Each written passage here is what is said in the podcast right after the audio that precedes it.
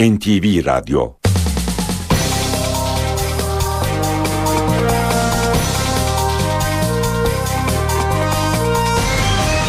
İşe giderken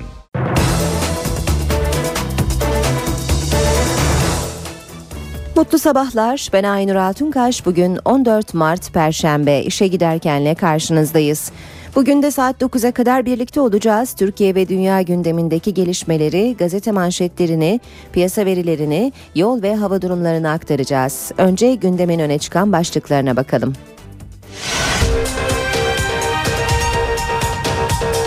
PKK'nın Kuzey Irak'a giden heyete teslim ettiği 8 kamu görevlisi gece evlerine ulaştı. AK Parti sözcüsü Hüseyin Çelik, Abdullah Öcalan'ın mektuplarına BDP ve PKK'nın Avrupa kanadının cevaplarının hazır olduğunu söyledi.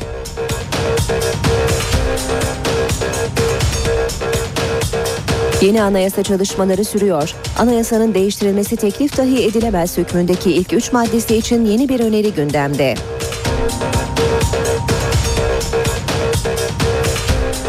Jandarmanın son 10 yılda 470 bin kişiyi dinlediği açıklandı. Şu anda dinlenenlerin sayısı ise 5 bin.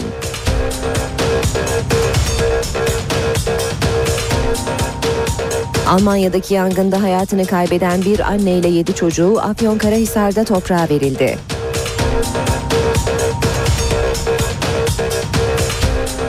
Katolik dünyası yeni liderini seçti. Yeni papa ilk defa Avrupa dışından Arjantinli Jorge Mario Bergoglio oldu. Bugün 14 Mart Tıp Bayramı.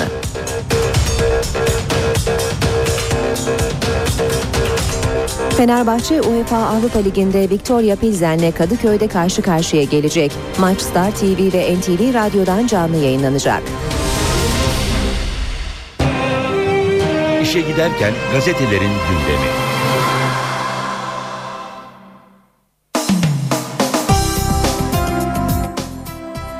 Gazetelerde PKK'nın elindeki kamu görevlilerini serbest bırakması manşetlerde Galatasaray'ın çeyrek finale yükselmesiyle Şampiyonlar Ligi'nde artan kazancı da yine başlıklarda göze çarpıyor. Milliyet gazetesinde 19 ay sonra eve dönüş manşeti var. Çözüm sürecinde en önemli virajlardan biri dün aşıldı. PKK'nın elindeki 8 kamu görevlisi herhangi bir provokasyon yaşanmadan evlerine döndü. Heyet adına konuşan BDP milletvekili Adil Kurt PKK'nın kamu görevlilerini şartsız bıraktığını belirterek sürece yönelik bir jesttir dedi. Aylar sonra evine dönme mutluluğunu yaşayan kaymakam adayı Kenan Erenoğlu da bu koşullarda 19 ay çok zor geçti diye konuştu. Ciplerle Habur sınır kapısına geçen kamu görevlilerini aileleri gözyaşlarıyla karşıladı. Serbest kalan kamu görevlileri PKK'lı grubun başında bulunan ve Tokat Reşadiye'de 7 askerin şehit düştüğü saldırı emrini veren Baver Dersim Kod adlı Süleyman Şahin elini sıkmadı, sıkmadı diyor Milliyet gazetesi. Ee, bunun bu gelişmenin ilk somut adım e, olduğu Aslı Aydın Taşbaş'ın değerlendirmesinde yer almış PKK'nın elindeki kamu görevlilerinin serbest bırakılması elle tutulur topluma dönüp bak işte denilebilecek bir enstantanedir demiş Aydın Taşbaş. Haberi Hürriyet gazetesi de soğuk temas başlığıyla manşette vermiş. PKK elindeki 8 kamu görevlisini dün Kuzey Irak'ta teslim etti. Giden heyettekilerle PKK'lılar kucaklaşmadılar. Serbest kalan kamu görevlileri de PKK'lıların elini sıkmadı deniyor haberde. Başbakan yardımcısı Bülent Arınç'ın açıklaması var. Ailelerine şimdiden geçmiş olsun gözleriniz aydın demek istiyoruz. Gelişmeler beklendiği gibi devam ediyor dedi Bülent Arınç. Sabah gazetesinde e, iki dönüş hikayesi başlığıyla manşette görüyoruz. Hem PKK'lıların ellerindeki kamu görevlilerini serbest bırakmaları hem de Şampiyonlar Ligi'nde çeyrek finale yükselen Galatasaray'ın İstanbul'a dönüşü bir başlık altında sağduyu ve coşku başlığıyla yer almış. PKK'nın elindeki 8 kamu görevlisi ikinci habur krizi yaşanmadan yurda döndü diyor sabah sağduyu başlığının altında ve Avrupa Fatihi Cimbomu taraftarının büyük coşku ve sevinçle bağrına bastığı ifadesi yer alıyor. Üç kritik dönemece dikkat çekmiş çözüm süreciyle ilgili olarak sabah Bir ateşkes, iki çekilme, üç demokrasi başlıkları altında e, şöyle değerlendirilmiş. İmralı 21 Mart'taki Nevruz öncesinde tek taraflı çatışmasızlık çağrısında bulunacak. Türkiye'deki 1300-1400 terörist Ağustos sonuna kadar kademeli biçimde sınır dışına çıkacak. Süreç sorunsuz ilerlerse hükümetin demokratikleşme yolunda attığı adımlar hızlanacak. Vatan gazetesine bakalım. Vatan gazetesi de PKK'nın elini sıkmadı başlığıyla yer vermiş habere, e, kamu görevlilerinin serbest bırakılışı haberine izin dönüşü Güneydoğu başlığı dikkat çekiyor. Birer yıl, arayla kaçırılan 6 asker sorgu ve izinden sonra Güneydoğu'daki birliklerine dönecek. Maaşlarından yapılan 3'te birlik kesinti de kaldırılacak. Devam edelim evlerine döndüler başlığını Cumhuriyet'te de görüyoruz. PKK'nın kaçırdığı 8 kamu görevlisinin ailelerine kavuşma anını fotoğraflarla da vermiş Cumhuriyet gazetesi. Radikal gazetesinde de yine aynı fotoğrafı görüyoruz. Statü değil eşitlik başlığıyla yer almış Radikal'de haber. Başbakan yardımcısı Bozdağ, Kürtlere statü Öcalan'a özgürlük söylemini ve muhalefetten gelen eleştirileri yanıtlarken af söz konusu değil demiş. Devam edelim yine basın özetlerine. İşe giderken de Habertürk gazetesine bakalım. Habertürk'te de Barış'a ilk adım başlığıyla manşette yer bulmuş haber. Yine ailelerin serbest bırakılanlarla kavuşma anını fotoğraflarla ayrıntılı olarak e, okurlarına duyurmuş Habertürk. Ee, Öcalan'a af ve siyaset hakkı yok başlığı hemen dikkat çekiyor. Başbakan Yardımcısı Bozdağ, halkın inandığı sürecin durdurulması zor. Öcalan'a af ve siyasete atılması söz konusu değil. Süreci baltalamak isteyenler gündeme getiriyor dedi. Devam edelim. Ee, örgüt silah bırakırsa reform politikalarına geçiş kolay olur başlığı zamanın manşetinde Cumhurbaşkanı Gül'ün açıklamalarını görüyoruz. Gül çözüm sürecinde herkesin sorumlu davranmasını istedi. İsveç ziyaretinde gazetecilere konuşan Gül, şiddet durursa güvenlik politikalarından reform politikalarına geçiş kolaylaşır. Herkes bunun kıymetini bilsin ve netice inşallah iyi olur dedi. Şimdi diğer haberlerle devam edelim. Basın özetlerine, Milliyet gazetesine geri dönelim. Milliyet gazetesinden aktaracağımız diğer bir başlık çok özel bir First Lady'ydi. Emel Korutürk öldü. 6. Cumhurbaşkanı Fahri Korutürk'ün eşi Emel Korutürk önceki gün öldü. Seçkin bir aileden gelmiş olması, eğitimi, ressamlığı hakkında tek spekülasyon olmayışıyla Emel Korutürk'ün yeri diğer First Lady'ler arasında başkaydı demiş Milliyet gazetesi haberinde. Çileklerin paraları cepte başlığını Milliyet'te görüyoruz. Aynı ifade Akşam gazetesinde de var. Birazdan onu da aktaracağız. Çeyrek finale yükselen Galatasaray Galatasaray'ın bu sezon Şampiyonlar Ligi'nden garanti kazancı 32,5 milyon euroya yükseldi. Snyder'i 23 milyon, Drogba'yı 10 milyon euroya alan Cimbom böylece iki yıldızın maliyetini karşılamış oldu. Akşamda da Cimbom Drogba ile Snyder'in parasını çıkardı. Çeyrek ikramiye başlığı var. Schalke 04'ü üçleyip çeyrek finale yükselen Galatasaray kasasında euro ile doldurduğu Almanya zaferiyle 3,9 milyon daha kapan Aslan'ın bu yılki Şampiyonlar Ligi kazancı 40 milyona ulaştı diyor. Akşam gazetesi de Devam edelim diğer haberlere. Hürriyet gazetesine bakalım yeniden. Dövmeli'den Cübbeli'ye Zonguldak'ta 14 yaşındaki kıza tecavüzden 21 yıl hapis cezasına çarptırılan Kısmet K hakkındaki karar Yargıtay'da bozulunca yeniden hakim karşısına çıktı. Dansçı olan ve tutuklanmadan önce dövmeleriyle dikkat çeken Kısmet K cezaevi aracından sakallı, sarıklı ve elinde seccade ile çıktı. Duruşmada cezası 17 yıla indirildi.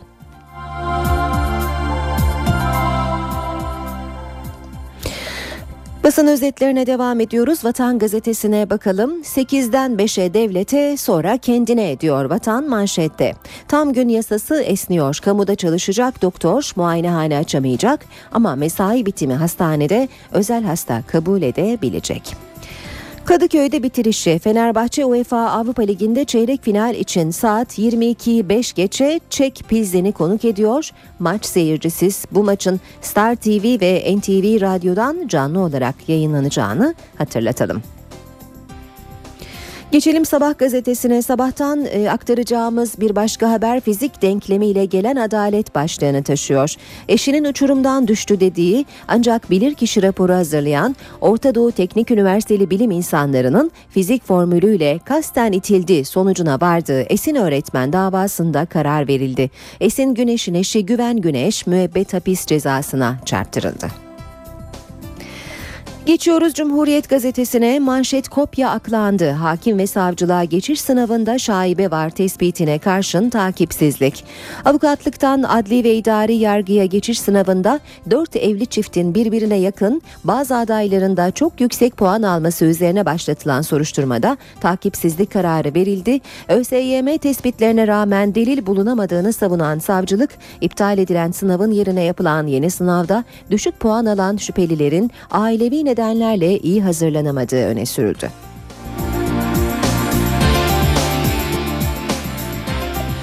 Devam ediyoruz. Basın özetleri aktarmaya yeniden Habertürk gazetesine e, geçelim.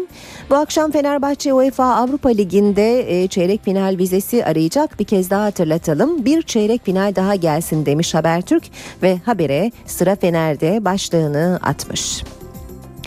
Yeni Şafak'ta Almanya'ya ağır suçlama manşeti var. Türk anne ve 7 çocuğunun öldüğü Baknang faciası bir kez daha Almanya'daki ırkçı saldırıları gündeme getirdi.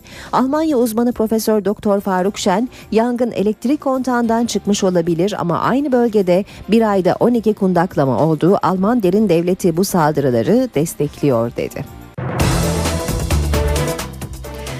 Gündeme yakından bakmaya devam edelim. Saat 7.16. PKK'nın kaçırdığı 8 kamu görevlisi Erbil'de serbest bırakıldı. İki uzman çavuş, bir assubay, bir polis, bir kaymakam adayı ve üçer ailelerine kavuştu. PKK'nın kaçırdığı 8 kamu görevlisi artık özgür. Şu an sağlık durumumuz iyi ama bu süreç içerisinde çok ciddi sağlık problemleri geçiren arkadaşlarımız oldu. Ve dağ koşulları içerisinde uygun şekilde tetkikler ve müdahaleler yapılamadı. Biz klasik ağrı kesicilerle, klasik antibiyotiklerle bu süreçleri atlatmaya çalıştık. İki BDP'li milletvekiliyle 4 sivil toplum kuruluşu temsilcisinin bulunduğu heyet Erbil'den zırhlı araçlarda yola çıktı. Heyet buluşma yeri Amediye kırsalına 100 metre kala durdu. Kamu görevlilerini teslim alacak kişiler gazetecilerin görüntü almasına itiraz edince kısa sürede bir gerginlik yaşandı. Yaklaşık bir saat sonra sorun çözüldü ve buluşma sağlandı. 8 kamu görevlisi buraya gelen heyet tarafından teslim alındı ve şimdi yola çıkılacak. 2 saat sonra ise ha burada bu kez ailelerle buluşma var. Terör örgütüne ait tutanan imzalanmasıyla iki uzman çavuş, bir assubay, bir polis, bir kaymakam adayı ve üç er serbest bırakıldı. Kamu görevlileri araçlara binmeden önce elini uzatan PKK'lılarla tokalaşmadı. En büyük sıkıntımız haber almaydı. Bir televizyonumuz yoktu. Zor çeken bir radyomuz vardı. PKK kamu görevlilerinin serbest bırakılmasının insani bir adım olduğunu, karşılık beklenmediğini açıkladı. Örgüt serbest bırakma kararının Öcalan'ın talebi üzerine alındığını da vurguladı. Serbest bırakılan kamu görevlileri daha sonra Habur sınır kapısına getirildi. Günlerdir beklenen an yaşandı ve serbest bırakılan kamu görevlileri ailelerine kavuştu. 8 kamu görevlisi evlerine gece ulaşabildi. Evine dönenlerden biri yeni doğan kızını ilk kez gördü. 599 günlük hasret sona erdi. Kızını ilk kez kucağına aldı. Gaziantep'teki evinde coşkuyla karşılanan uzman çavuş Kemal Ekinci hem evine dönmenin hem de hiç görmediği kızını görmenin mutluluğunu yaşadı. Kaymakam adayı Kenan Erenoğlu'nun başkentteki baba evinde bayram havası vardı.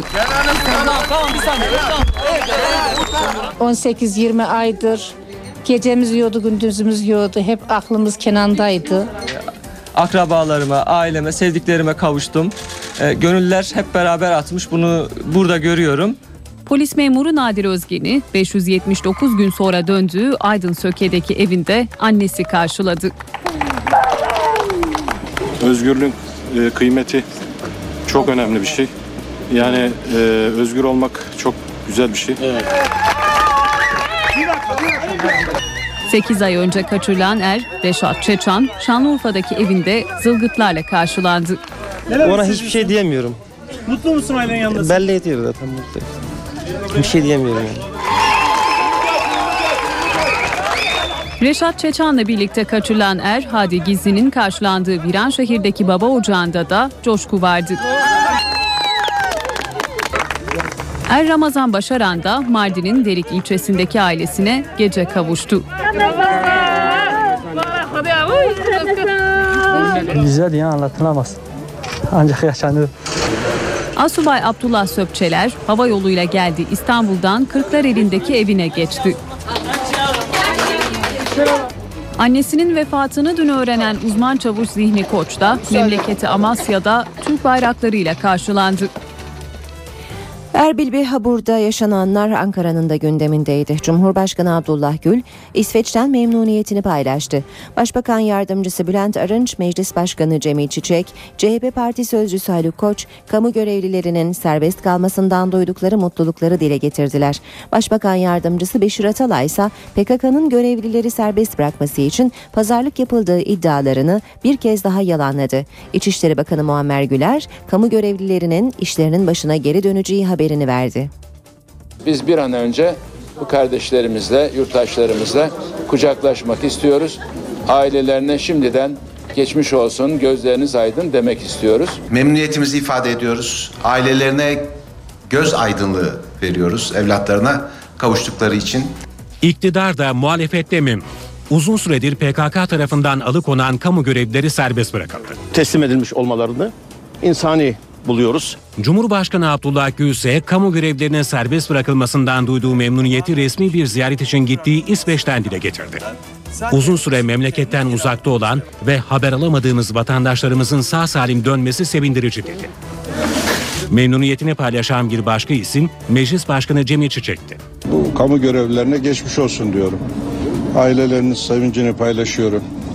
Bundan sonra ne kendileri için ne de milletimiz için böyle üzücü olaylar e, yaşanmasın, üzücü tablolar yaşanmasın. Yeteri kadar bu ülkenin insanları acı çekti, sıkıntı çekti. Bu coğrafya maalesef acıların coğrafyası oldu. Başbakan Yardımcısı Beşir Atalay ise kamu görevlilerinin serbest kalması için pazarlık yapıldığı iddialarını bir kez daha yalanladı. Bunu bir sürecin yürümesi açısından olumlu bir jest, olumlu bir tutum olarak değerlendiriyoruz. O açıdan memnunuz dedi. Şimdi merak edilen konu bu kamu görevlilerinin görevlerine dönüp dönmeyeceği. Sorunun yanıtını İçişleri Bakanı Muammer Güler verdi, görevlerine dönecekler dedi. Askeri şahıslar onların tespitleri yapıldıktan sonra tabii ki görevlere iadeleri sağlanacak. Kaymakam adayı için, polis için de benzer bir şey söz konusu. Geçen yıl 7 Ağustos'ta Diyarbakır Bingöl Karayolu'nda kaçırılan erler Hadi Gizli, Ramazan Başaran ve Reşat Çeçen'in ise terhis edilmeleri bekleniyor. AK Parti sözcüsü Hüseyin Çelik, Abdullah Öcalan'ın mektuplarına BDP ve PKK'nın Avrupa kanadının cevapları hazır açıklamasını yaptı. PKK'nın Nevruz'da silah bırakmasını beklediklerini belirten Çelik, ana dilde eğitimi meclis zemininde tartışmaya hazır olduklarını söyledi. BDP'nin e, ve Avrupa'nın mektuplarının hazır olduğunu biliyoruz. E, Kandil'in mektubu da e, eli kulağında diye biliyorum ben. Üçü tamamlandığı zaman BDP'li üçüncü bir heyetin tekrar adaya gitmesi, bunu Abdullah Öcalan'la paylaşması e, her an olabilecek bir şeydir. AK Parti sözcüsü Hüseyin Çelik, Abdullah Öcalan'ın İmralı'daki görüşmede BDP heyetine verdiği mektupların yanıtları ile ilgili gelişmeleri NTV canlı yayınında açıkladı. Çelik, Kandil'in Öcalan'dan gelen isteklere direndiği iddialarını yalanladı, Nevruz'da PKK'nın silah bırakmasını beklediklerini söyledi. Nevruz'un ruhuna uygun bir davranış olur eğer bu yapılırsa en azından suslar, silahların susması yani bir başlangıç olarak son derece e, anlamlı olur. Yeter ki armudun sapı üzümün çöpü hesapları yaparak sürece zarar verme gayretindeki insanları dinlemeyelim. Çelik, BDP'nin ana dilde eğitim talebinin tartışılabileceğini de söyledi. Eğitim dili meselesi üzerinde uzun boylu uzmanların konuşması gereken bir konudur. BDP'liler gelsinler Abdullah Öcalan'ın bütün fikirlerini Türkiye Büyük Millet Meclisi çatısı altında söylesinler. Tek millet olmamız, tek devlet olmamız, tek vatanımızın olması, tek bayrağımızın olması hiçbir şekilde tartışma konusu değildir. Geriye kalan bütün meseleler akılla, izanla, bilimin ışığında oturulup konuşulabilecek Ana dilde meseleler. eğitimde dahil. Hayır, oturulup konuşulabilecek meselelerdir. Yeni anayasa sürecinin çok uzamaması gerektiğini vurgulayan Çelik, BDP'nin anayasal vatandaşlık talebini de yanıtladı. 76 milyon vatandaş birdir, hürdür ve eşittir. Bitti, nokta. Resmi ziyaret için İsveç'te bulunan Cumhurbaşkanı Abdullah Gül parlamentoda konuştu. Gül çözüm süreci devam edecek mesajı verdi. Abdullah Gül Öcalan mahkumiyetini çekmeye devam edecek dedi. Sürecin sonunda şunu arz ediyoruz. Silahlardan tamamen vazgeçilmesi ve tamamen şiddetin bırakılması karşılığında zaten bizim kendi irademizde ve arzumuzla yapmak istediğimiz ve bir süredir yapa geldiğimiz Türkiye'nin hukuk ve demokratik standartlarının yükseltilmesi. Cumhurbaşkanı Abdullah Gül İsveç parlamentosuna seslendi, çözüm sürecinin devam edeceğini vurguladı. Abdullah Gül, Abdullah Öcalan bu süreçte mahkumiyetini çekmeye devam edecek dedi. E, tabii ki e, Öcalan e, mahkemelerde yargılanmıştır ve neticede e, e, mahkum edilmiştir. Kendi cezasını şu anda e, çekmektedir. E, onun da tabii ki bir mahkum olarak hakları neyse o haklar zaten e, verilmektedir. O mahkumiyetini çe- çekmeye devam edecek ama diğer taraftan da e, bu sorunların bitmesi için de e, önemli bir sürecin içinden geçiyoruz. Tabii Gül, İsveç parlamentosu üyesi Mardin kökenli milletvekili Yılmaz Kerimoğlu'nun azınlık hakları ile ilgili sorusunu da yanıtladı. Bir dönem yasak sayılanlar günümüzün parçası olduğu ifadesini kullanan Gül, temel haklarda atılan adımlara dikkat çekti. zaman zaman siyasi tarihimizde olan İşe giderken Almanya'da pazar günü sabah sabaha karşı evlerinde çıkan yangında hayatını kaybeden bir anneyle yedi çocuğu baba ocağı Afyonkarahisar'da toprağa verildi. Törende en büyük acıyı anne ve kardeşlerini kaybeden iki küçük çocuk yaşadı. Hatice, Yılmaz, Abdülkadir, İzzet, Yasin, Ahmet, Murat ve anneleri Nazlı. Almanya'daki yangında hayatını kaybeden anne ve yedi çocuğu Afyonkarahisar'da toprağa verildi. İstanbul'daki otopsinin ardından 8 Türk'ün cenazesi sabah saatlerinde baba ocağı Afyonkarahisar'a getirildi. En küçüğü 6 aylık, en büyüğü 17 yaşındaydı. Tıpkı hayatlarını kaybettikleri anda olduğu gibi yine yan yanalar. Ama hayatlarında bir kez bile gelmedikleri ana vatanlarına tabutun içinde getirildiler. Anne Nazlı Özcan Soykan'ın yakınları uzun süredir göremedikleri akrabalarının tabutuna sarılarak gözyaşı döktü. Cuma günü bir internetten konuştuk. Ne karşı karşıya. Hoş sohbet başka bir şey değil yani. Dede Yılmaz Oruç hayatını kaybeden 17 yaşındaki torununa annesinin gelinliğini getirdi. Hatice Oruç sadece 17 yaşındaydı. Yani annesinin evlendiği yaşta ve onun tabutunun üzerine annesinin evlenirken giydiği gelinlik koyuldu. Ve geride kalanlar İbrahim ve Halil. Korkunç yangından kurtulan ama anneleri ve kardeşlerini kaybeden iki yetim. Onlar da son görevleri için saf tuttular. Baba Sami Soykan ise törende ayakta durmakta güçlük çekti. Cenazeler hüzünlü törenin ardından Kocatepe Asri Mezarı'nda toprağa verildi. 6 aylık Murat bebek yangın anında olduğu gibi annesinden ayrılmadı. Anne ve bebeği aynı mezara konuldu.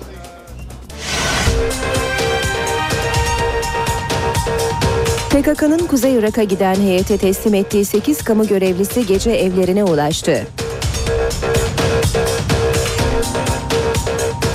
AK Parti sözcüsü Hüseyin Çelik, Abdullah Öcalan'ın mektuplarına BDP ve PKK'nın Avrupa kanadının cevaplarının hazır olduğunu söyledi.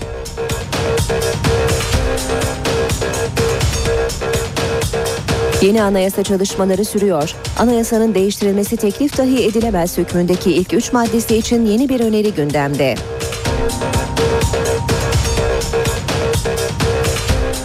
Jandarmanın son 10 yılda 470 bin kişiyi dinlediği açıklandı. Şu anda dinlenenlerin sayısı ise 5 bin.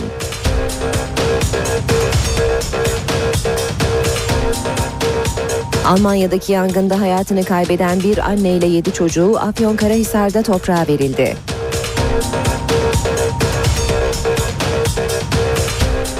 Katolik dünyası yeni liderini seçti. Yeni papa ilk defa Avrupa dışından Arjantinli Jorge Mario Bergoglio oldu.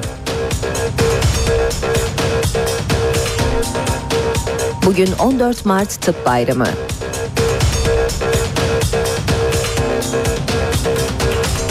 Fenerbahçe UEFA Avrupa Ligi'nde Victoria Pilsen'le Kadıköy'de karşı karşıya gelecek. Maç Star TV ve NTV Radyo'dan canlı yayınlanacak.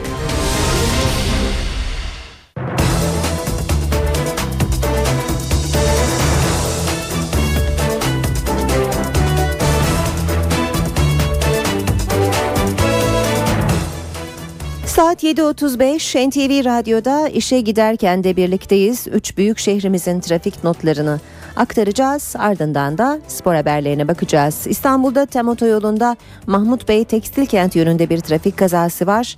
D100'de İncirli Merter yönünde bir araç arızası meydana geldi. Şiletepe üstü Ümraniye yönünde de arızalı bir araç bölge trafiğini olumsuz etkiliyor.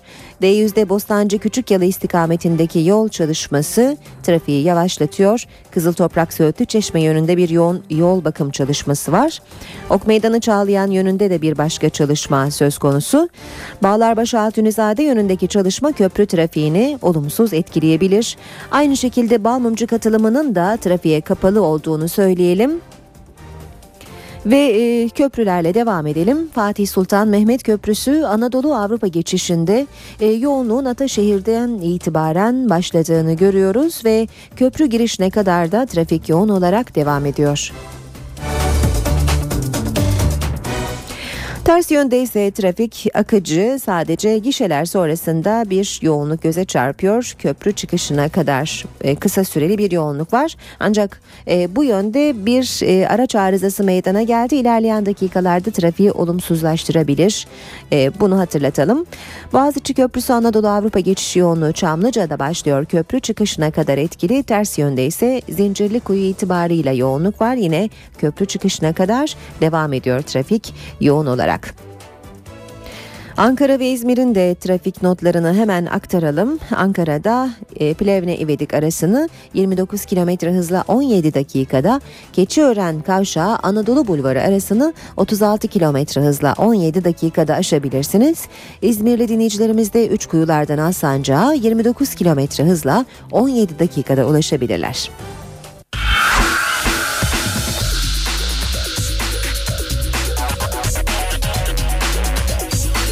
Spor sayfaları.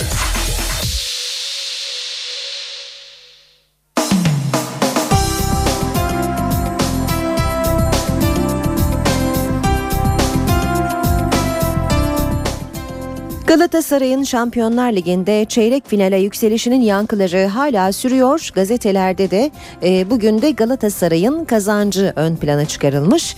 E, Avrupa Kupalarında bir diğer temsilcimiz Fenerbahçe ise UEFA Avrupa Ligi'nde bu akşam Victoria Pilsen önünde kendi evinde seyircisiz oynayacak.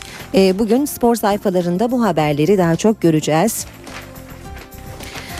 Hürriyet gazetesinde ilk başlık yine direğe nişanlarsan İstanbul'a dönme. Galatasaray'a çeyrek final kapısını açan Hamit'e takım arkadaşları maç öncesi böyle takıldı. Bu sefer de topun direkten dönerse İstanbul'a gelme, doğup büyüdüğün yerde kal sözleriyle sahaya çıkan Milli Yıldız nefesleri kesen karşılaşma sonrası da performansıyla haklı övgüler topladı.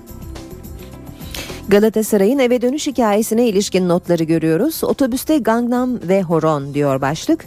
Çeyrek final vizesi sonrası Sarı Kırmızıların otobüsünde Drogba ve Snyder Albayrak'la birlikte horon tepti. Bu şovda olmak için şampiyonluk lazım. Ali Dürüst, Drogba ve Snyder'i sadece Avrupa için almadık, Devler Ligi için ligde şampiyon olmak lazım diye konuştu. Avrupa basınında çıkan haberleri görüyoruz. İmparator yaptı yapacağını başlığıyla vermiş haberi Hürriyet. İtalyan gazetelerinin yorumlarında terimi ön plana çıkardığı ifade ediliyor. La Gazzetta dello Sport, İmparator öğrencilerine korkunun ecele faydası yok atasözünü ezberletmiş. Tutto Sport, İmparator terim yine yaptı yapacağını demiş. Corriere dello Sport'ta İtalyan işçi Galatasaray Schalke'yi ezdi geçti ifadelerini kullanmış.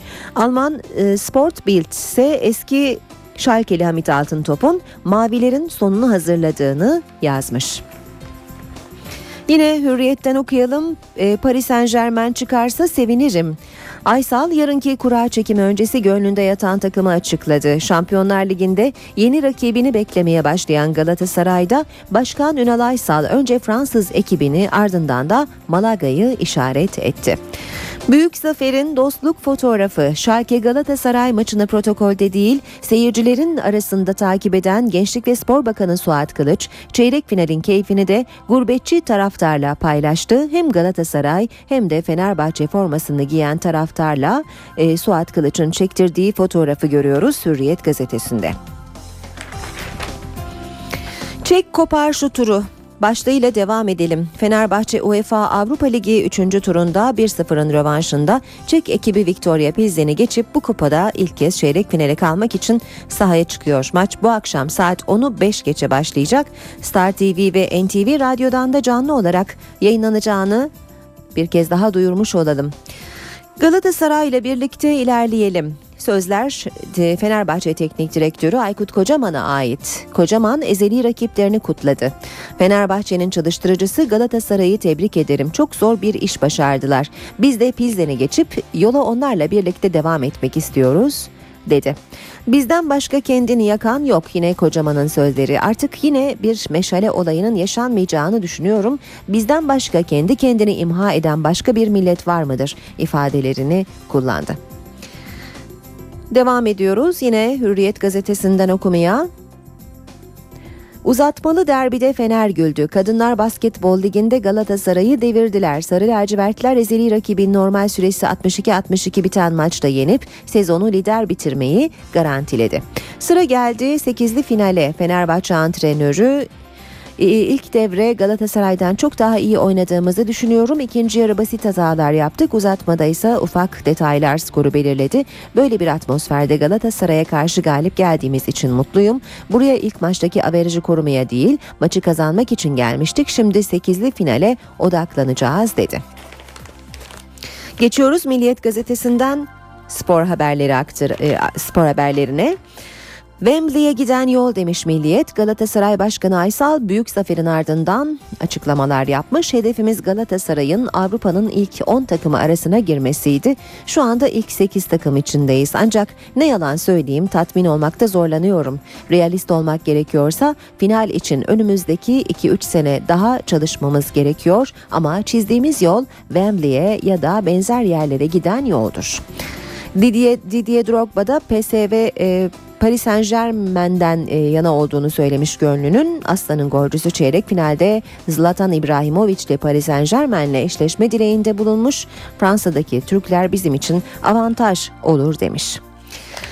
Milliyetten aktarmaya devam edelim. Nisan'ı görmeliyiz. Fenerbahçe'nin hocası Aykut Kocaman Galatasaray ile birlikte Avrupa'da Nisan ayını görmek istediklerini ifade etti. Pilsen takımı güçlü bir şekilde turu geçmek isteyecektir. Motivasyonda en küçük sapma olmamalı dedi. Gökhan Gönül takıma döndü. Fenerbahçe Pilsen maçının son çalışmasını dün akşam yaptı. Sarı lacivertli takım ilk 15 dakikası basına açık gerçekleştirilen antrenmandan sonra kampa girdi. Sakatlığı düzelen Gökhan Gönül takımla birlikte çalıştı. Tedavilerine devam edilen Vebo ve Emre ise takımdan ayrı idman yaptı. Devam ediyoruz milliyetten aktarmaya. Kaski mutlu et bizi. Türk basketbolu bugün Kayseri Kaski kadın basketbol takımıyla tarihi bir gün daha yaşayacak. Kadınlar Avrupa Kupası'nda üst üste ikinci kez final oynayan temsilcimiz Rus Dinamo Moskova'yı 6 ve üzerinde bir farkla devirirse kupayı kucaklayacak. Maç saat 19'da başlayacak. Darısı başımıza Beşiktaş Başkanı Fikret Orman turu geçen Galatasaray'ı tebrik etti. Rakiplerimizin yenilmesiyle sevinen başkan modeli değilim. Seneye darısı başımıza inşallah dedi. Orman bir dönem siyah beyazlı formaya giyen Galatasaraylı Burak Yılmaz için şu bir gerçek ki genç futbolculara fazla sabır göstermiyoruz yorumunu yaptı. Feneri söndürdü başlık, başlığıyla devam edelim. Sev Kupası'nı müzesine götüren Halkbank Erkekler Voleybol Ligi'nde de zorlu bir virajı kayıpsız geçti. Güçlü rakibi Fenerbahçe Grundi'yi deplasmanda devirerek liderlik iddiasını devam ettirdi. Sabah gazetesinin spor sayfalarıyla devam ediyoruz. Hem iyi golcü hem yakışıklı Drogba'nın Şampiyonlar Ligi'ni kazandırdığı Chelsea'nin patronu Abramovich fil dişili golcüyü tebrik edip Burak'ı övdü. Rus milyarder Devler Ligi'nin gol kralının peşinde. Ocak ayında geri getiremediği Drogba'yı çeyrek final bileti için tebrik eden Abramovich Muslera'ya da talip denmiş. Barcelona çıkmazsa finale kadar yürür Galatasaray'a 2001'de Şampiyonlar Ligi'nde çeyrek final oynatan Lucescu Galatasaray inanılmaz bir kadroya sahip. Barça çıkmazsa finale yürürler açıklamasını yapmış. Hep böyle çocuklar. İki temsilcimiz Avrupa'da önümüzü açıyor. Galatasaray ve Fenerbahçe'nin Avrupa kupalarında elde ettiği başarılar bu sezon UEFA sıralamamızı da önemli ölçüde etkiledi. Başbakandan tebrik. Başbakan Erdoğan Schalke'yi eleyerek Şampiyonlar Ligi'nde son 8 takım arasına yükselen Galatasaray'ın başarısını hem yayınladığı mesajla hem de bizzat Fatih Terim'i telefonla arayarak tebrik etti. Meclis Başkanı Cemil Çiçek de Başkan Ünal Aysal'ı telefonla arayarak kutladı. Sabahtan spor haberlerine devam edelim. Korku mu? Biraz var. Kendi kendine imha konusunda milletimizin üstüne yok. Düşündüklerimizi yaparsak 1-0 avantaj, bir rehavet ortamı oluştuğu doğru. Aykut Kocaman'ın açıklamaları. Galatasaray zor bir iş başardı. Biz de turu geçip Nisan'ı görürsek çok güzel olur diye devam ediyor. Aykut Kocaman'ın açıklamaları. Çek gazeteci men tehlikesi sizi korkutuyor mu diye sorunca da korku mu biraz var. Cevabını vermiş Aykut Kocaman. Müvekkilim hırsız mı? Başlığıyla devam edelim. Mahkemeden hükmen ibra isteyen Yıldırım Demirören'in dava dilekçesine yer veriyor. Sabah gazetesi avukatın verdiği dilekçede Beşiktaş Mali Kurulu'nda alacağını ödememek amacıyla Demirören'in ibra edilmediğine vurgu yapıldığı deniyor. Sabahın Spor sayfalarını çevirmeye devam ediyoruz. Vakıfbank arkamda durmasa. Vakıfbank'ı 5 yılda Avrupa'nın zirvesine taşıyan Guidetti'nin açıklamaları var. Koç Guidetti, ilk yılımda başarı gelmese de bana inanan, destek veren Vakıfbank yönetiminin de zaferlerde payı çok büyük demiş. Ve son başlığı okuyalım sabahtan. Messi Raul'u kovalıyor. Şampiyonlar Ligi'nde 58 gole ulaşan Messi, İspanyol ekibi Real Madrid'in eski yıldızının 71 gollük rekoruna yaklaştı. Habertürk'le devam edelim ve son haberleri de Habertürk'ten okuyalım. Ronaldo'nun veliahtı demiş Habertürk. Burak Yılmaz'ı öne çıkararak Dile kolay Şampiyonlar Ligi'nde üst üste 6 maçtır boş geçmiyor. Galatasaray'ı sırtında taşıyor. Schalke'yi de yıkıp geçen Burak'ın bu müthiş performansı Avrupa'nın da gözünden kaçmıyor. İki süper güç Real Madrid ve Inter'in izlemeye aldığı Burak Yılmaz için Manchester United'ın efsane ismi Eric Cantona şu sözlerle e, değerlendirme yapmış. Ona baktıkça kendimi görüyorum. Birinci sınıf bir golcü Galatasaray'da bunları yapıyorsa burada çok daha iyisini yapabilir. United'ın Cristiano Ronaldo'dan sonra böyle bir oyuncusu olmadı demiş Cantona. Bitiriyoruz böylece spor haberlerini. İşe giderken de birlikteyiz. Türkiye ve dünya gündemine yakından bakmaya devam edelim. İşe giderken Dünyanın gündeminde öne çıkan başlıklardan biri yeni papa seçimi. Vatikan yeni liderini seçti. Arjantinli kardinal Jorge Mario Bergoglio yeni papa seçildi. Papa Francis adını alan yeni papa Avrupa dışındaki bir ülkeden seçilen ilk papa olma özelliğini taşıyor. Önce Vatikan semalarında beyaz duman görüldü, ardından yeni papanın seçildiği açıklandı. Annuncio vobis Gaudium Magnum. Habemus Papam. Arjantinli kardinal Jorge Mario Bergoglio, dünyadaki 1 milyar 200 milyon Katolik'in yeni lideri seçildi. Avrupa dışından seçilen ilk papa olan Bergoglio'nun Papa Francis adıyla anılacağı açıklandı. 76 yaşındaki yeni papanın seçilmesi Vatikan'da toplanan Katolikleri sevince boğdu. Çok özel bir gece yaşıyoruz. Özellikle gençler için ve kiliseyi gençlere sevdirmek için harika bir liderlik yapacağını düşünüyorum. San Pietro meydanındaki coşku Papa'nın San Pietro Bazilikası'nın balkonuna çıkmasıyla doruğa ulaştı. Yeni Papa halkın önünde eğilerek dua etti. Katoliklerden de kendisi için dua etmesini istedi. Beni kutsaması için Tanrı'ya dua etmenizi istiyorum. 76 yaşındaki Arjantinli Papa kendini yoksullara yardım etmeye adamış bir isim olarak biliniyor. Papa Francis 19 Mart'taki törenle görevini resmen üstlenmeye hazırlanıyor. İşçi bir aileden gelen 76 yaşındaki yeni papa mütevazı yaşamıyla dikkat çekiyor. Arjantinli yeni papa sosyal medyada da oldukça aktif. Jorge Mario Bergoglio 1 milyar 200 milyon Katolik'in yeni lideri seçilen Arjantinli kardinal, İtalyan kökenli bir demiryolları işçisinin 5 çocuğundan biri olarak Buenos Aires'te dünyaya geldi. 20'li yaşlarında Katolik kilisesine katılan yeni papa hayatını fakirlere adamış bir isim. Kendisine seçtiği Papa Francis adı da bunun göstergesi. Yeni papa adını 13. yüzyılda yoksulluk içerisinde yaşamayı tercih eden İtalyalı Aziz Francis'ten aldı. Papa Francis hem Avrupa dışından hem de Latin Amerika'dan seçilen ilk papa olma özelliğini taşıyor. Papa bu durumu konuşmasında da gündeme getirdi. Kardinal kardeşlerim yeni papayı neredeyse dünyanın öbür ucundan seçti. 76 yaşındaki Papa, İsa'nın Askerleri adlı tarikatın üyesi bir cizvit. Latin Amerika'da oldukça güçlü olan bu tarikat, misyonerlik ve eğitim çalışmalarıyla biliniyor. Yeni Papa'nın oldukça mütevazi bir hayatı var. Kendine ait bir aracı ve şoförü olmayan Papa Francis işe otobüsle gidiyor.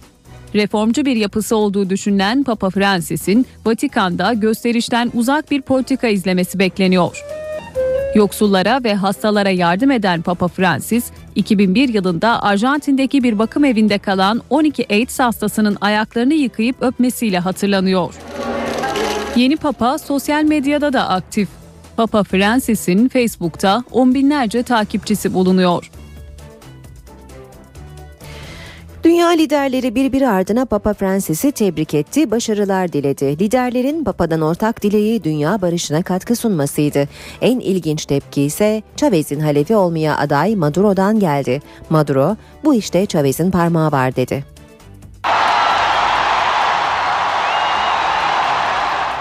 Papa Francis'i ilk kutlayan liderlerden biri Amerika Birleşik Devletleri Başkanı Barack Obama oldu. Yazılı bir mesaj yayınlayan Barack Obama, insanların barış, güven ve huzur içerisinde yaşaması için Papa ile birlikte çalışmayı dört gözle bekliyorum dedi. Birleşmiş Milletler Genel Sekreteri Ban Ki-moon da bir video mesajıyla Papa Francis'i tebrik etti. On this momentous occasion, Vatikan ile barışı güçlendirmek, sosyal adaleti sağlamak, kıtlığı ve yoksulluğu yok etmek gibi ortak hedefler taşıyoruz. Dünyanın karşılaştığı problemlerin sadece diyalogla çözüleceğine inanıyoruz. Bunun için birlikte çalışmayı sürdüreceğimize eminim. Arjantin Devlet Başkanı Cristina Fernandez ise Papa'nın omuzlarındaki yükü başarıyla taşımasını dilediklerini söyledi. Chavez'in ardından Venezuela Devlet Başkanlığı için yarışacak olan Nicolas Maduro da Chavez'in Güney Amerikalı Papa seçiminde etkisi olduğunu ileri sürdü. Y la- el debate era entre un papa africano y un suramericano. Liderimiz yükseklere ulaştı. O şimdi İsa ile yüz yüze. Güney Amerikalı bir papa seçilmesinde etkili oldu. İsa, Güney Amerika'nın vaktinin geldiğini ilan etti. Almanya Başbakanı Angela Merkel, Papa Francis'ten insanlığa sadece inanç noktasında değil, barış ve adalet için de yol göstermesini istedi. Fransa Cumhurbaşkanı François Hollande da Papa Francis'i tebrik etti ve Fransa ile Vatikan arasındaki güvene dayalı ilişkinin süreceğini bildirdi. Amerika Başkanı Barack Obama'nın gelecek hafta bölgeye yapacağı ziyaret öncesinde Batı Şeria'da gerilim tırmandı. Tansiyonu yükseltense İsrail askerlerinin 25 yaşındaki Filistinli bir genci kafasından vurarak öldürmesi. Cenaze töreninde Filistinli militanlar intikam yemini etti. Batı Şeria'da öfke ve hüzün hakim. Filistinli kadınlar İsrail askerlerinin öldürdüğü gencin yasını tutuyor. El Hali kenti yakınlarındaki cenaze töreninde kadınlar 25 yaşındaki genç için ağıt yaktı. Cenazede intikam yeminleri de var. İslami cihat militanları maskeli olarak katıldıkları törende gövde gösterisi yaptı. Mahmut Titi adlı genç, Batı Şeria'nın El Halil kenti yakınlarında İsrail askerleri tarafından başından vurularak öldürüldü. İsrail ordusu gençlerin askerlere taş ve molotov kokteyli attığını ve buna karşılık ateş açıldığını duyurdu. Yakınları ise öldürülen gencin çıkan olaylara karışmadığını söylüyor. كان معاه تلفون من النوع الحديث اللي بصور بقى بعيد عن الجبات 100 metre geriden olayları cep telefonuna çekiyordu. 100 metreden atılan taş zaten askerleri isabet etmez. Keskin bir nişancı onu vurdu. واحد ضربه وقبل ما يستشهد محمود Mahmut Titi'nin ölümü Amerikan Başkanı Barack Obama'nın gelecek hafta yapacağı ziyaret öncesinde bölgede gerilimi tırmandırdı. Batı Şeria ve İsrail'deki temasları sırasında Obama barış sürecinin yeniden canlandırılması için çaba harcayacak. NTV Radyo Herkese yeniden günaydın. Ben Aynur Altunkaş. Birazdan Gökhan Abur'la hava durumunu konuşacağız. Önce gündemin başlıklarını hatırlayalım. PKK'nın Kuzey Irak'a giden heyete teslim ettiği 8 kamu görevlisi gece evlerine ulaştı. AK Parti sözcüsü Hüseyin Çelik, Abdullah Öcalan'ın mektuplarına BDP ve PKK'nın Avrupa kanadının cevaplarının hazır olduğunu söyledi.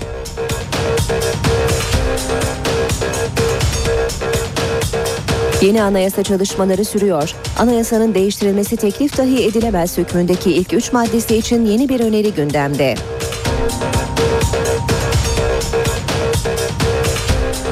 Jandarmanın son 10 yılda 470 bin kişiyi dinlediği açıklandı. Şu anda dinlenenlerin sayısı ise 5 bin.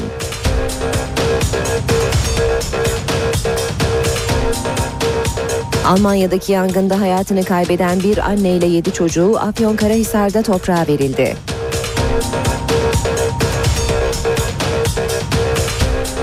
Katolik dünyası yeni liderini seçti. Yeni papa ilk defa Avrupa dışından Arjantinli Jorge Mario Bergoglio oldu. Bugün 14 Mart Tıp Bayramı.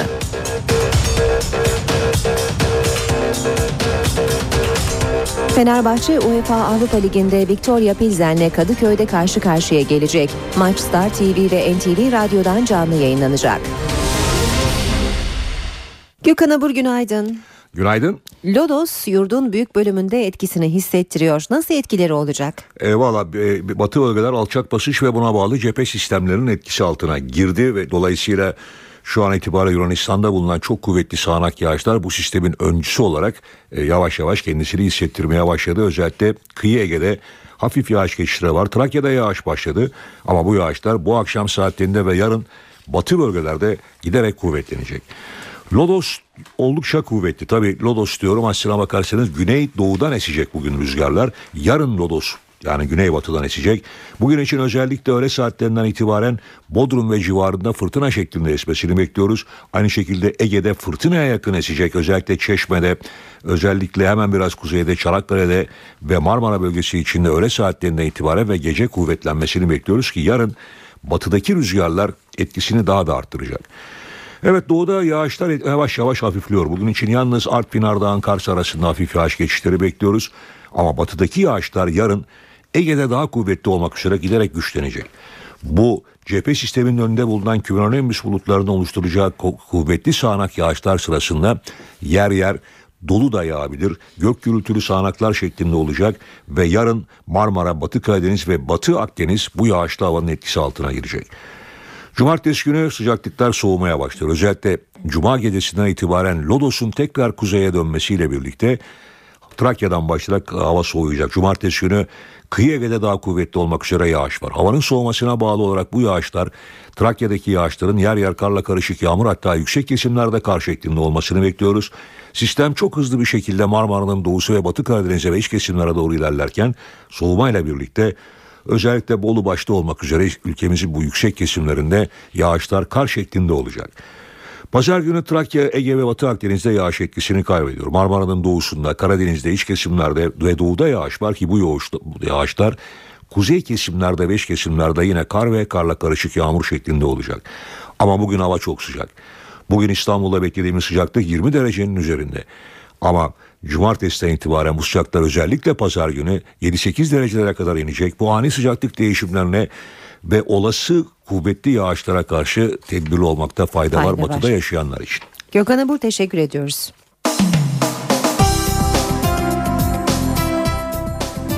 PKK'nın elindeki kamu görevlilerini serbest bırakması e, tüm gazetelerde manşet ya da sür manşetlerde göze çarpıyor bu sabah. Milliyet gazetesiyle başlayalım basın özetlerine. Milliyet gazetesinde 19 ay sonra eve dönüş başlığıyla yer bulmuş manşette haber. Çözüm sürecinde en önemli virajlardan biri dün aşıldı. PKK'nın elindeki 8 kamu görevlisi herhangi bir provokasyon yaşanmadan evlerine döndü. PKK'nın bir buçuk yıl önce kaçırdığı kaymakam adayı, polis ve 6 asker örgütün kamplarının bulunduğu Kuzey Irak'taki Amadiye bölgesinde Türkiye'den giden heyete tutanakla teslim edildi. Serbest kalan kamu görevlileri PKK'lı grubun başında bulunan ve Tokat Reşadiye'de 7 askerin şehit düştüğü saldırı emrini veren Baver Dersim Kod adlı Süleyman Şahin'in elini sıkmadı demiş Milliyet gazetesi. Hürriyet de haberi soğuk temas başlığıyla manşetinde duyurmuş. PKK'nın elindeki 8 kamu görevlisini dün Kuzey Irak'ta teslim ettiği ifade edilirken giden heyettekilerle PKK'lıların kucaklaşmadığı, serbest kalan kamu görevlilerinin de PKK'lıların elini sıkmadığı bilgisi yer almış.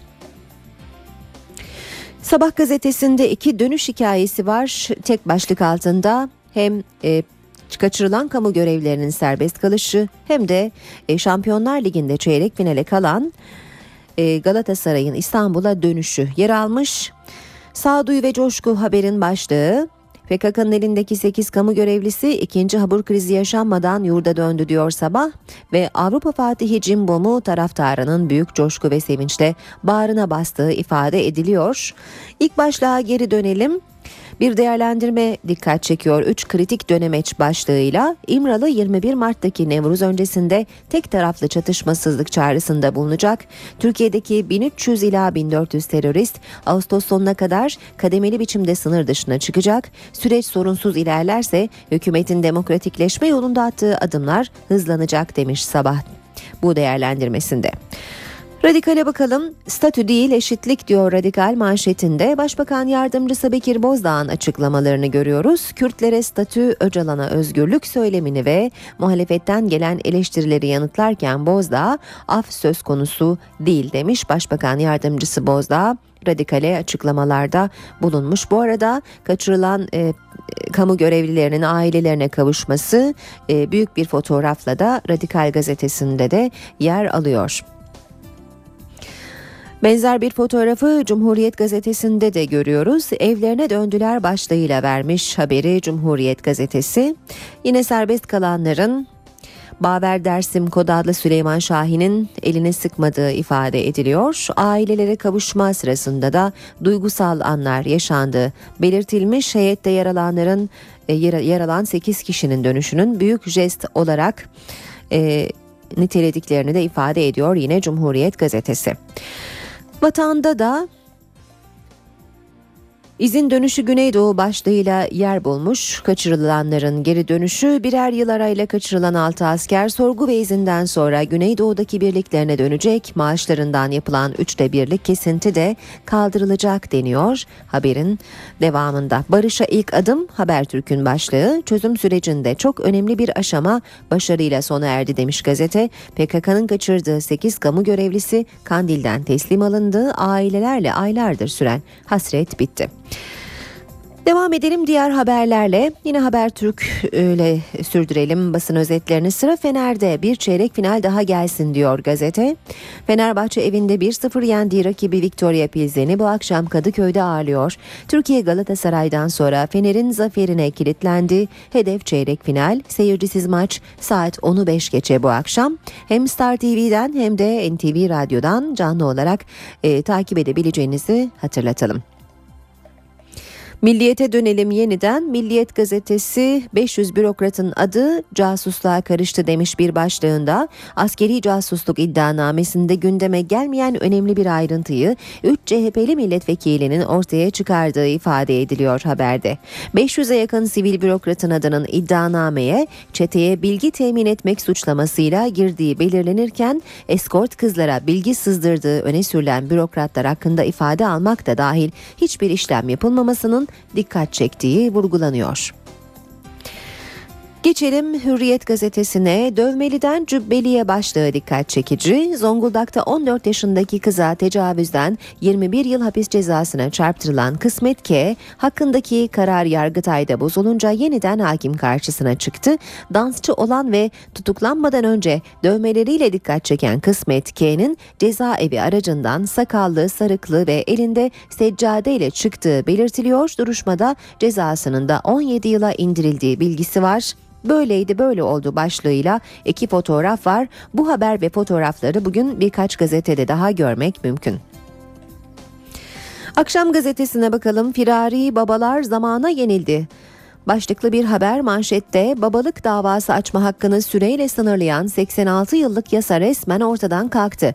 Bırakıp giden, evlatlığa kabul etmeyen, nüfusa almayan babalara karşı bir yıllık zaman aşımı engeline takılmadan dava açılabilecek. Düzenleme yaklaşık 500 bin kişinin lehine işleyecek. Babalık davaları patlayacak diyor Akşam gazetesi. Cimbom Drogba ile Snyder'in parasını çıkardı. Çeyrek ikramiye. Schalke 04'ü e, üçleyip çeyrek finale yükselen Galatasaray kasasını da euro ile doldurdu. Almanya zaferiyle 3,9 milyon daha kapan. Aslan'ın bu yılki Şampiyonlar Ligi kazancı 40 milyona ulaştı. 23,5 milyonluk Snyder'le 10,5 milyonluk Drogba'nın parası e, şimdiden çıktı diyor gazete. Cumhuriyet gazetesi manşetinde kopya aklandı diyor. Hakim ve savcılığa geçiş sınavında şaibe var tespitine karşın takipsizlik.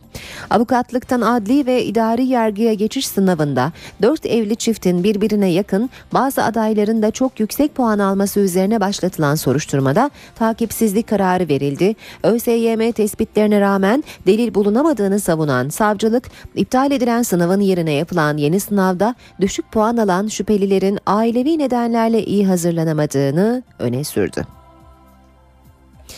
Zaman gazetesi çözüm sürecine ilişkin Cumhurbaşkanı Abdullah Gül'ün açıklamalarına manşetinde yer vermiş. Örgüt silah bırakırsa reform politikalarına geçiş kolay olur diyor Gül. İsveç'ten yaptığı açıklamalarda çözüm sürecinde herkesin sorumlu davranmasını istedi Gül. Şiddet olur şiddet durursa güvenlik politikalarından reform politikalarına geçiş kolaylaşır. Herkes bunun kıymetini bilsin ve netice inşallah iyi olsun. Cumhurbaşkanının açıklamaları ve Yeni Şafak'a da bakalım. Almanya'ya ağır suçlama diyor Yeni Şafak. Türk anne ve 7 çocuğunun öldüğü Baknang faciası bir kez daha Almanya'daki ırkçı saldırıları gündeme getirdi. Almanya uzmanı Profesör Doktor Faruk Şen, yangın elektrik kontağından çıkmış olabilir ama aynı bölgede bir ayda 12 kundaklama olduğu Alman derin devleti bu saldırıları destekliyor dedi. Birazdan ayrıntılarıyla konuşacağımız e, Ankara muhabirimizle konuşacağımız bir haberi vatanda görüyoruz bugün. 470 bin kişi dinlendi. Jandarma 108 bini 2008'de olmak üzere son 10 yılda yarım milyona yakın kişiyi dinlemiş. NTV'nin bu özel haberini birazdan ayrıntılarıyla duyuracağız. Ve e, son haberi yine vatandan aktaralım. 8'den 5'e devlete sonra kendine. Tam gün yasası esniyor. Kamuda çalışacak doktor muayenehane açamayacak ama mesai bitimi hastanede özel hasta kabul edebilecek. Sağlık Bakanı Mehmet Müezzinoğlu yeni yasayı açıklamak için 14 Mart Tıp Bayramı'nı bekledi. Ankara gündemi.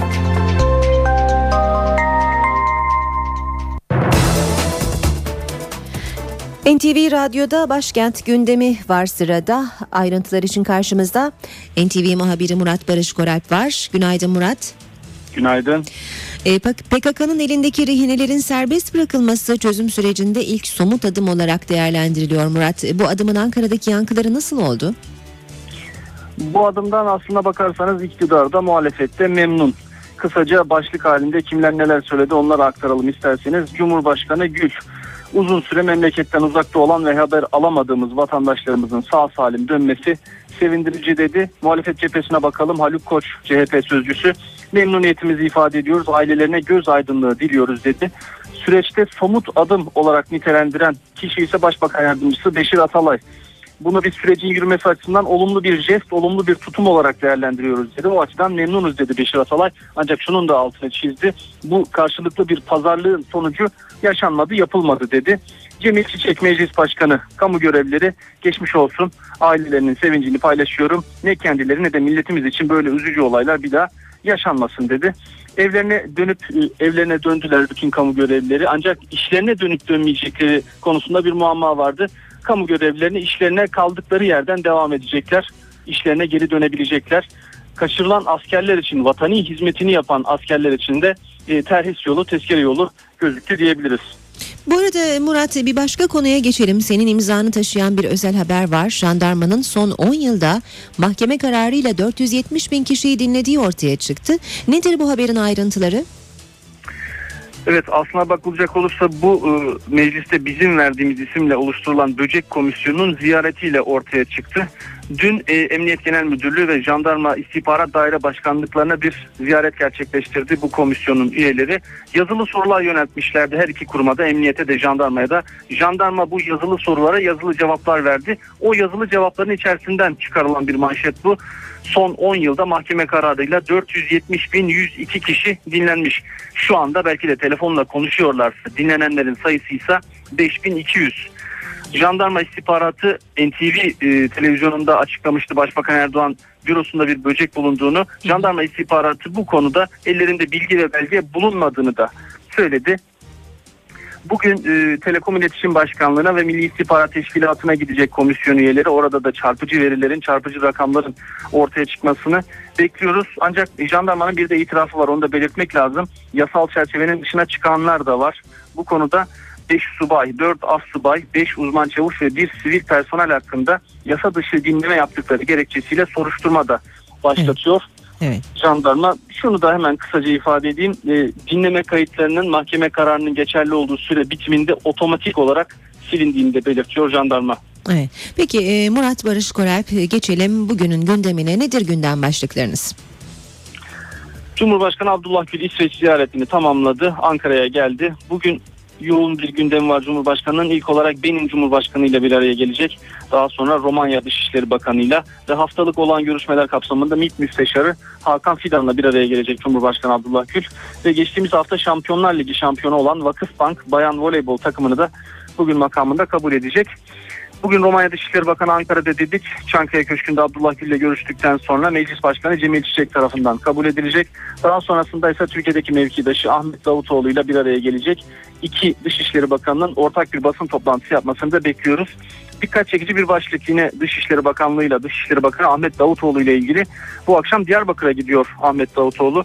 Sivil toplum kuruluşu temsilcileri ve kentin ileri gelenleriyle bir araya gelecek. Yarın Cuma günü Dicle Üniversitesi'nde de bir konuşma yapması bekleniyor Dışişleri Bakanı'nın.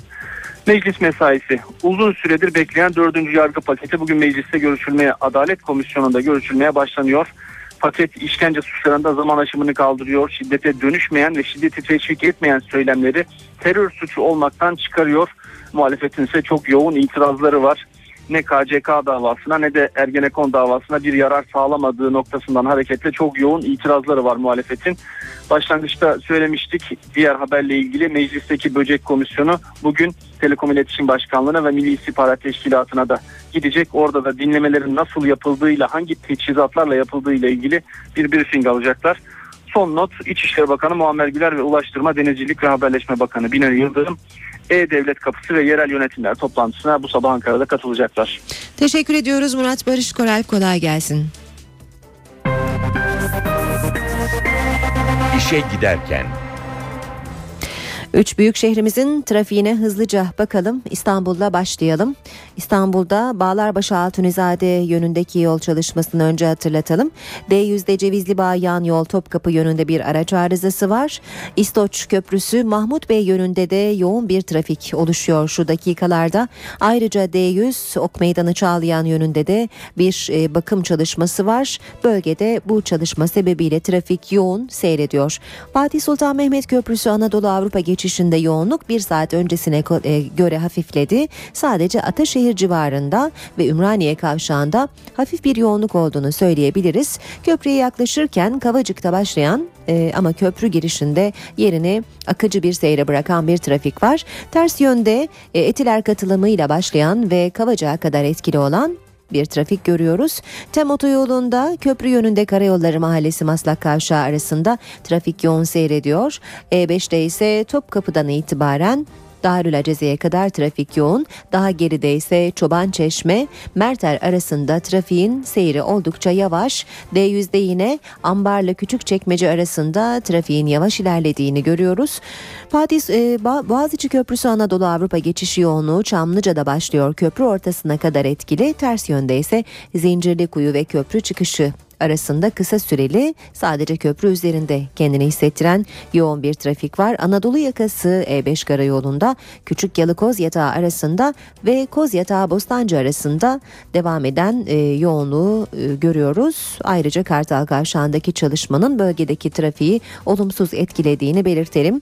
Ankara'da İvedik Plevne arası 22 km hızla 24 dakikada aşılabilir. Eskişehir yolu Mevlana arası 29 km hızla 32 dakikada geçilebilir. Konut kentten Kızılay'a 29 kilometre hızla 35 dakikada gidilebilir. İzmir'de Bornova Alsancak arasında ortalama hız 40 kilometre, varış süresi 13 dakika. Mavi Şehir Konak arası ortalama hız 32 kilometre, varış süresi 28 dakika ve Üçkuyular Alsancak arası ortalama hız 22 kilometre ve varış süresi 23 dakika olarak hesaplanıyor.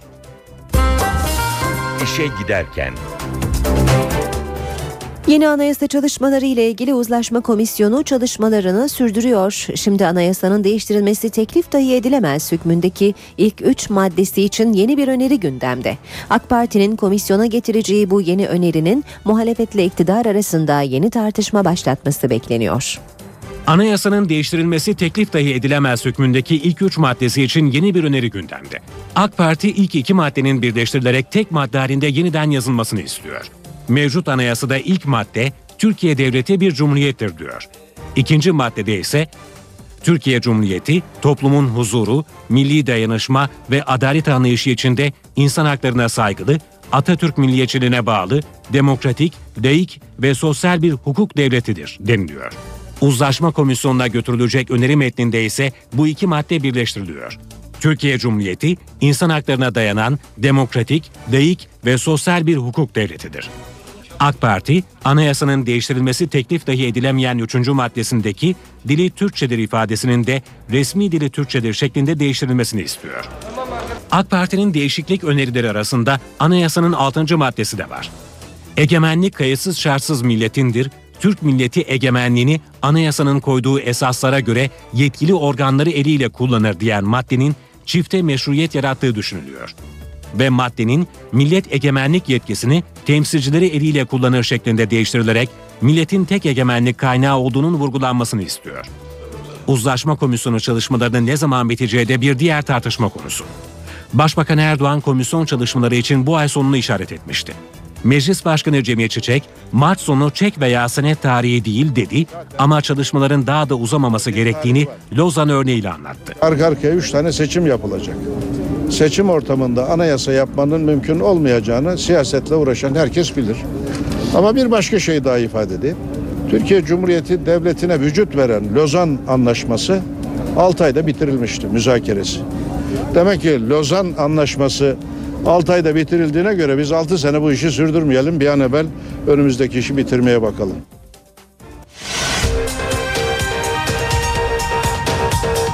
PKK'nın Kuzey Irak'a giden heyete teslim ettiği 8 kamu görevlisi gece evlerine ulaştı. AK Parti sözcüsü Hüseyin Çelik, Abdullah Öcalan'ın mektuplarına BDP ve PKK'nın Avrupa kanadının cevaplarının hazır olduğunu söyledi.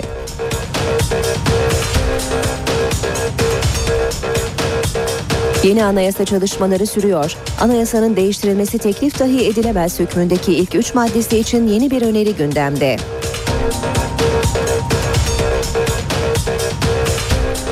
Jandarmanın son 10 yılda 470 bin kişiyi dinlediği açıklandı. Şu anda dinlenenlerin sayısı ise 5 bin.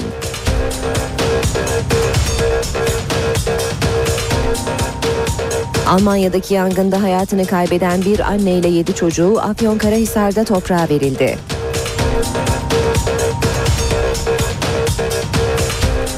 Katolik dünyası yeni liderini seçti. Yeni papa ilk defa Avrupa dışından Arjantinli Jorge Mario Bergoglio oldu. Bugün 14 Mart Tıp Bayramı.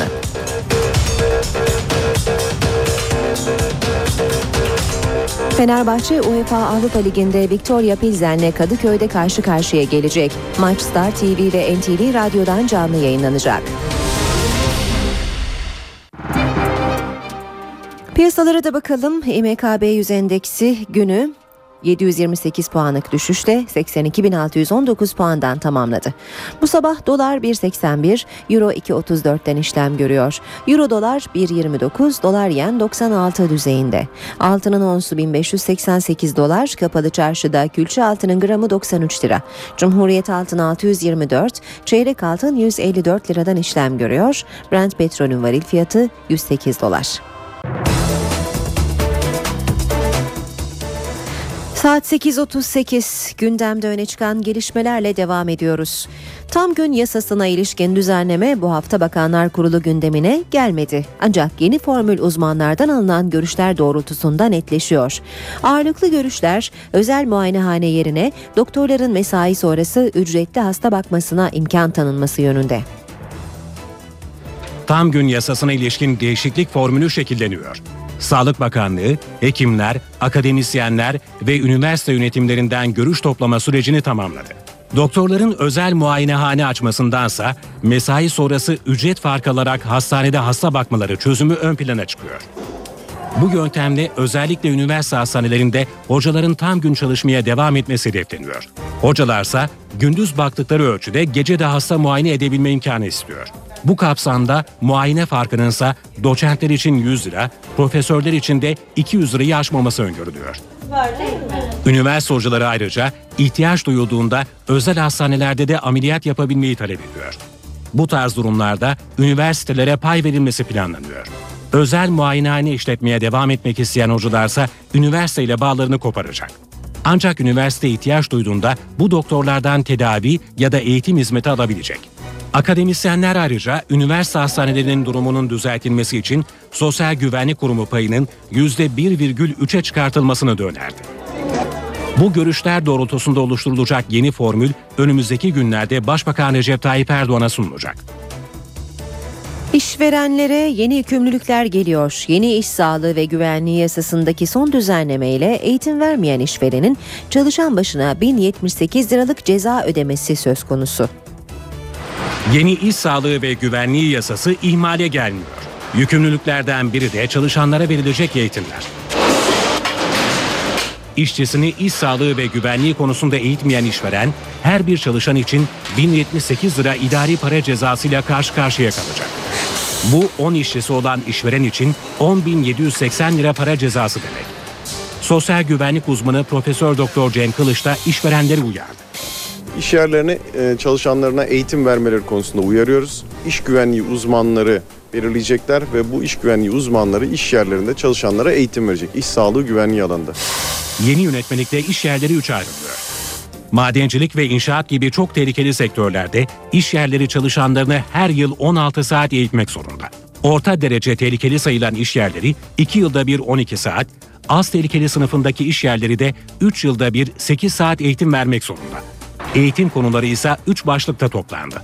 İşverenler bunun için her yıl bir eğitim programı hazırlayacaklar. Bu eğitim programları 3 başlık altında sosyal konular, teknik konular, güvenliğe ilişkin konular var. Bu eğitim programlarında iş güvenliği defterlerine işleyecekler.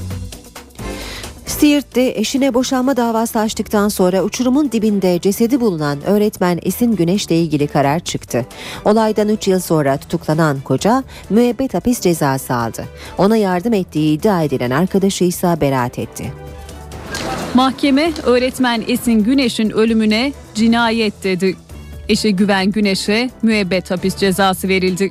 25 yaşındaki öğretmen şiddet gördüğü için eşine boşanma davası açmış, bir süre sonra birlikte gittikleri pikniğin ardından cesedi uçurumda bulunmuştu. Olayın kaza olduğu belirtilerek kapatılan dosya ailenin itirazıyla yeniden açıldı. Bilirkişi raporuysa aileyi doğruladı. Yapılan hesaplar öğretmenin uçuruma ayağa takılarak düşemeyeceğini gösterdi.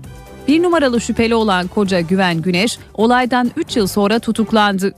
Siirt Ağır Ceza Mahkemesi'ndeki duruşmada mahkeme heyeti Güneş'i kasten adam öldürme suçundan müebbet hapse mahkum etti. Ona yardım etmekle suçlanan arkadaşı Beşir Üzüm ise beraat etti. Öğretmenin ailesi bu karara da itiraz edecek. Balıkesir Edremit'te pazar günü etkili olan şiddetli yağışın ilçeye verdiği zarar büyük. Çok sayıda ev ve iş yeri su altında kaldı. Heyelan nedeniyle bir köprü çöktü, köylerde ise 400 hayvan telef oldu. 8 saatte 3 aylık yağmur yağdı. Edremit'i vuran şiddetli yağışın bilançosu ağır oldu. Hafta sonu meydana gelen selin yol açtığı hasarın boyutu belli oldu. İlçede 1500 ev ve iş yerini su bastı. Bazı evlerin duvarlarında derin çatlaklar oluştu. Güre beldesindeki Kuruçay Köprüsü de heyelanın sürüklediği ağaçların ağırlığından çöktü. Köylerde de zarar büyük. Sele kapılan 400 küçükbaş hayvan telef oldu. Bin arı kovanı kayboldu. Sel esnafı da vurdu. Depoda su bastı bunlar. İşte attık bir kısmını. Bunlara kurtarabildiğimiz kurtardık. İlçede hasar tespit çalışmaları sürüyor. Yurt genelinde yağışlı hava hayatı zorlaştırıyor. Bartın'da sağanak yağmurun ardından Bartın Irmağı taştı. Bir fabrikayı su bastı. Aksaray'da ise şiddetli fırtına nedeniyle iki caminin minaresi yıkıldı. Ağaçlar devrildi, evlerin çatıları uçtu. Aksaray'da etkili olan şiddetli fırtına köylerde büyük hasara yol açtı. Elmacık ve Helvadere'de iki caminin minaresi yıkıldı. O sırada dışarıda kimsenin olmaması olası bir faciayı önledi. Bartın Sassele testi. Şiddetli sağanak nedeniyle kent merkezindeki Bartın Irmağı taştı. Bir tekstil fabrikasını su bastı. Sel nedeniyle Potbaşı Köprüsü de ulaşıma kapandı. Ekipler suyu tahliye etmek ve caddeleri temizlemek için aralıksız çalışıyor. Bu haberle işe giderken sona eriyor. Ben Aynur Altunkaş. Saat başında gelişmelerle yeniden buluşmak üzere. Hoşçakalın. NTV Radyo